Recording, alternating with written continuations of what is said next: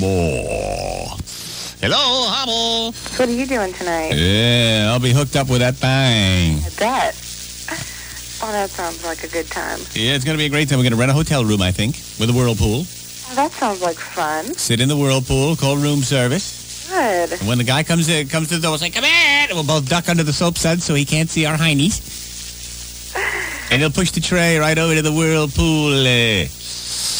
Uh, he'll push the tray right over to the whirlpool, and then he'll let himself out. Uh, I'll say, take a fiver off the dresser on your way out there, Rocco. And sure enough, uh, we'll both come out of the soap suds again. I'll stand up boldly and proudly and feed that thing cheese wedges. Uh, cheese wedges that I've balanced on that bad boy. Eh, one by one, I shall balance it, uh, and one by one, uh, flippy. And then I'll have her feed me cheese wedges in a most unique and delicious way. And I will eat them lingeringly, lovingly. Uh, feed me a cheese wedge, my darling. Look, Ma. No hands. Oh, yes, yes, yes. It'll be sweet. It'll be bliss. It'll be bliss.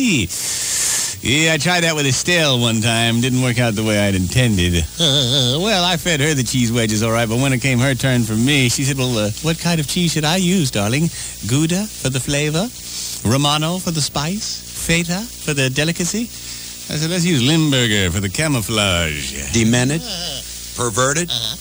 Who isn't? He is the Grease Man on DC 101.